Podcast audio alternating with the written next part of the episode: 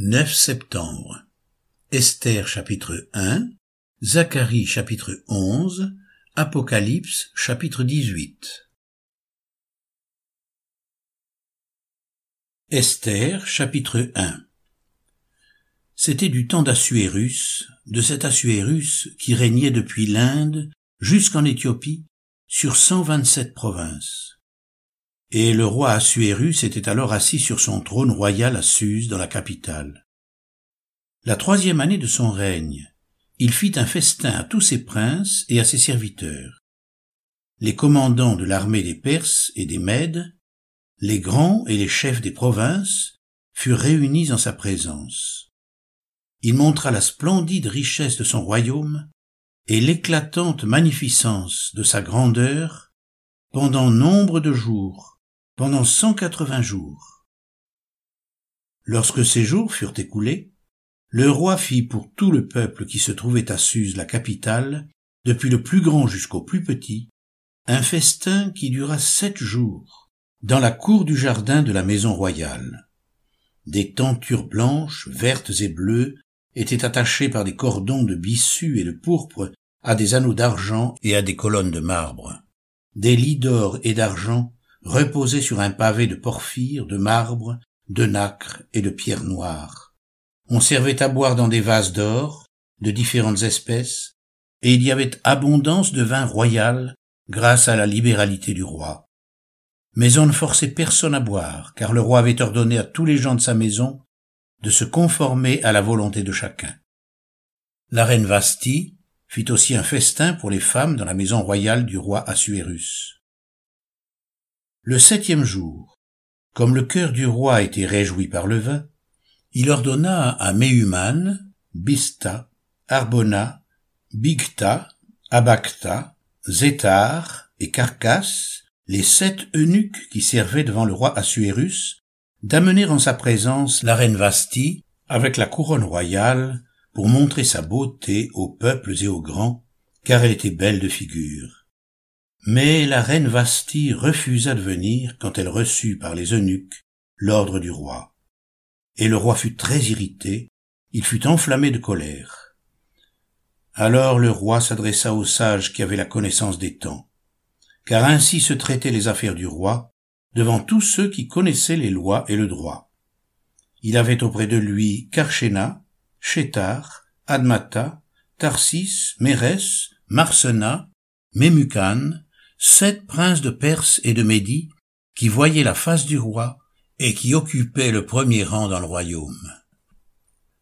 Quelle loi, dit-il, faut-il appliquer à la reine Vasti pour n'avoir point exécuté ce que le roi Assuérus lui a ordonné par les eunuques? Mais Mucan répondit devant le roi et les princes, Ce n'est pas seulement à l'égard du roi que la reine Vasti a mal agi c'est aussi envers tous les princes et tous les peuples qui sont dans toutes les provinces du roi Assuérus. Car l'action de la reine parviendra à la connaissance de toutes les femmes, et les portera à mépriser leur mari.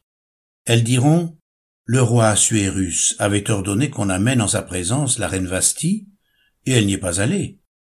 Et dès ce jour, les princesses de Perse et de Médie, qui auront appris l'action de la reine, la rapporteront à tous les chefs du roi. De là beaucoup de mépris et de colère.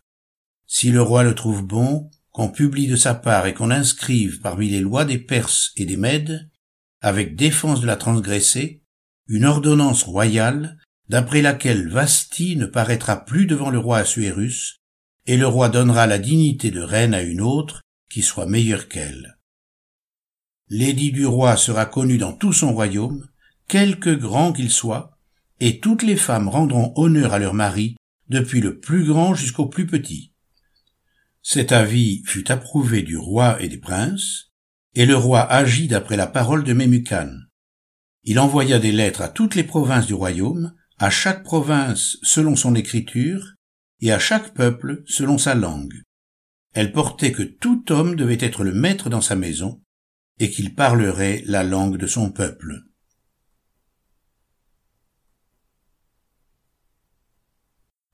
Zacharie chapitre 11 Liban, ouvre tes portes, et que le feu dévore tes cèdres.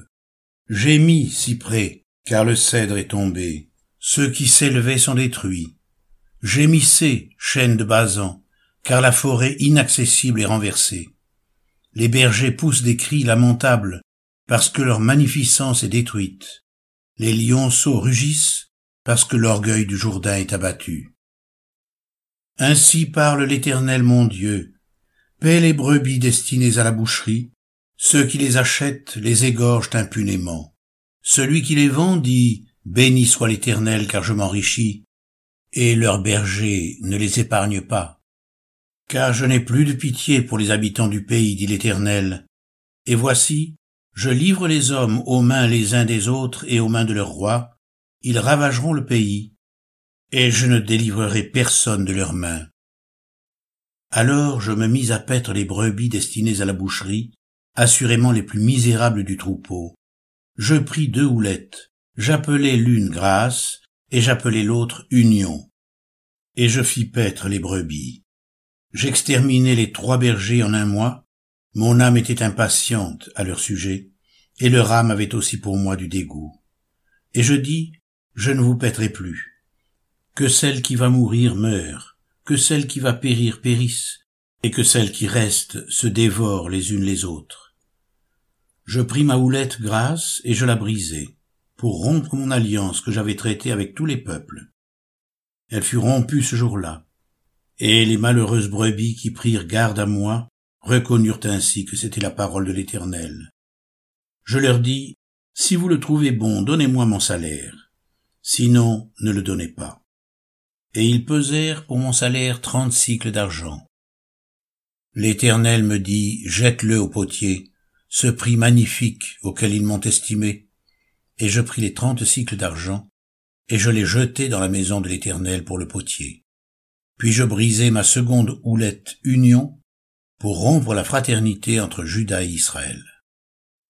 L'Éternel me dit, Prends encore l'équipage d'un berger insensé, car voici, je susciterai dans le pays un berger qui n'aura pas souci des brebis qui périssent. Il n'ira pas à la recherche des plus jeunes, il ne guérira pas les blessés, il ne soignera pas les saines, mais il dévorera la chair des plus grasses, et il déchirera jusqu'aux cornes de leurs pieds. Malheur au berger indigne qui abandonne ses brebis, que l'épée fonde sur son bras et sur son œil droit, que son bras se dessèche et que son œil droit s'éteigne.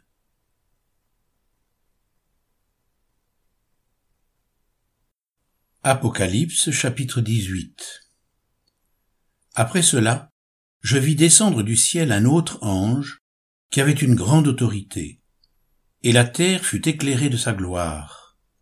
Il cria d'une voix forte, disant, Elle est tombée, elle est tombée, Babylone la grande. Elle est devenue une habitation de démons, un repère de tout esprit impur, un repère de tout oiseau impur et odieux, parce que toutes les nations ont bu du vin de la fureur de sa débauche, que les rois de la terre se sont livrés avec elle à la débauche, et que les marchands de la terre se sont enrichis par la puissance de son luxe et j'entendis du ciel une autre voix qui disait Sortez du milieu d'elle, mon peuple, afin que vous ne participiez point à ses péchés, et que vous n'ayez point de part à ses fléaux. Car ses péchés se sont accumulés jusqu'au ciel, et Dieu s'est souvenu de ses iniquités. Payez-la comme elle a payé, et rendez-lui au double selon ses œuvres. Dans la coupe où elle a versé, versez-lui au double. Autant elle s'est glorifiée et plongée dans le luxe, autant donnez-lui de tourments et de deuil. Parce qu'elle dit en son cœur Je suis assise en reine, je ne suis point veuve, et je ne verrai point de deuil, à cause de cela, en un même jour, ces fléaux arriveront, la mort, le deuil et la famine, et elle sera consumée par le feu, car il est puissant le Seigneur Dieu qui l'a jugée et tous les rois de la terre qui se sont livrés avec elle à la débauche et au luxe, pleureront et se lamenteront à cause d'elle quand ils verront la fumée de son embrasement. Se tenant éloignés dans la crainte de son tourment, ils diront Malheur, malheur, la grande ville, Babylone, la ville puissante. En une seule heure est venu ton jugement, et les marchands de la terre pleurent et sont dans le deuil à cause d'elle, parce que personne n'achète plus leur cargaison, cargaison d'or, d'argent, de pierres précieuses, de perles, de fin lin, de pourpre, de soie, d'écarlate, de toute espèce de bois de senteur, de toute espèce d'objet d'ivoire, de toute espèce d'objet en bois très précieux, en airain, en fer et en marbre, de cannelle, d'aromates, de parfums, de myrrhe, d'encens, de vin, d'huile, de fine farine, de blé, de bœufs, de brebis, de chevaux, de chars, de corps et d'âmes d'hommes. Les fruits que désirait ton âme sont allés loin de toi, et toutes les choses délicates et magnifiques sont perdues pour toi, et tu ne les trouveras plus. Les marchands de ces choses qui se sont enrichis par elles se tiendront éloignés dans la crainte de son tourment. Ils pleureront et seront dans le deuil et diront Malheur, malheur, la grande ville qui était vêtue de fin lin, de pourpre et d'écarlate, et parée d'or, de pierres précieuses et de perles, en une seule heure, tant de richesses ont été détruites.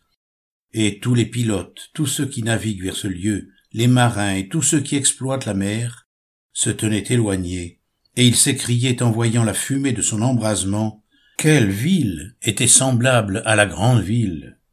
Ils jetaient de la poussière sur leurs têtes, ils pleuraient, et ils étaient dans le deuil. Ils criaient et disaient Malheur, malheur, la grande ville, où se sont enrichis par son opulence tous ceux qui ont des navires sur la mer. En une seule heure elle a été détruite. Ciel, réjouis-toi sur elle. Et vous, les saints, les apôtres et les prophètes, réjouissez-vous aussi, car Dieu vous a fait justice en la jugeant. Alors, un ange puissant prit une pierre semblable à une grande meule, et il la jeta dans la mer en disant, Ainsi sera précipitée avec violence Babylone, la grande ville, et on ne la retrouvera plus. Et l'on n'entendra plus chez toi les sons des joueurs de harpe, des musiciens, des joueurs de flûte et des joueurs de trompette. On ne trouvera plus chez toi aucun artisan d'un métier quelconque. On n'entendra plus chez toi le bruit de la meule.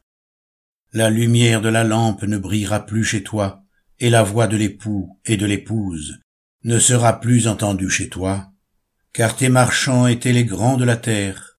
Toutes les nations ont été séduites par tes enchantements, et l'on a trouvé chez elles le sang des prophètes, des saints et de tous ceux qui ont été égorgés sur la terre.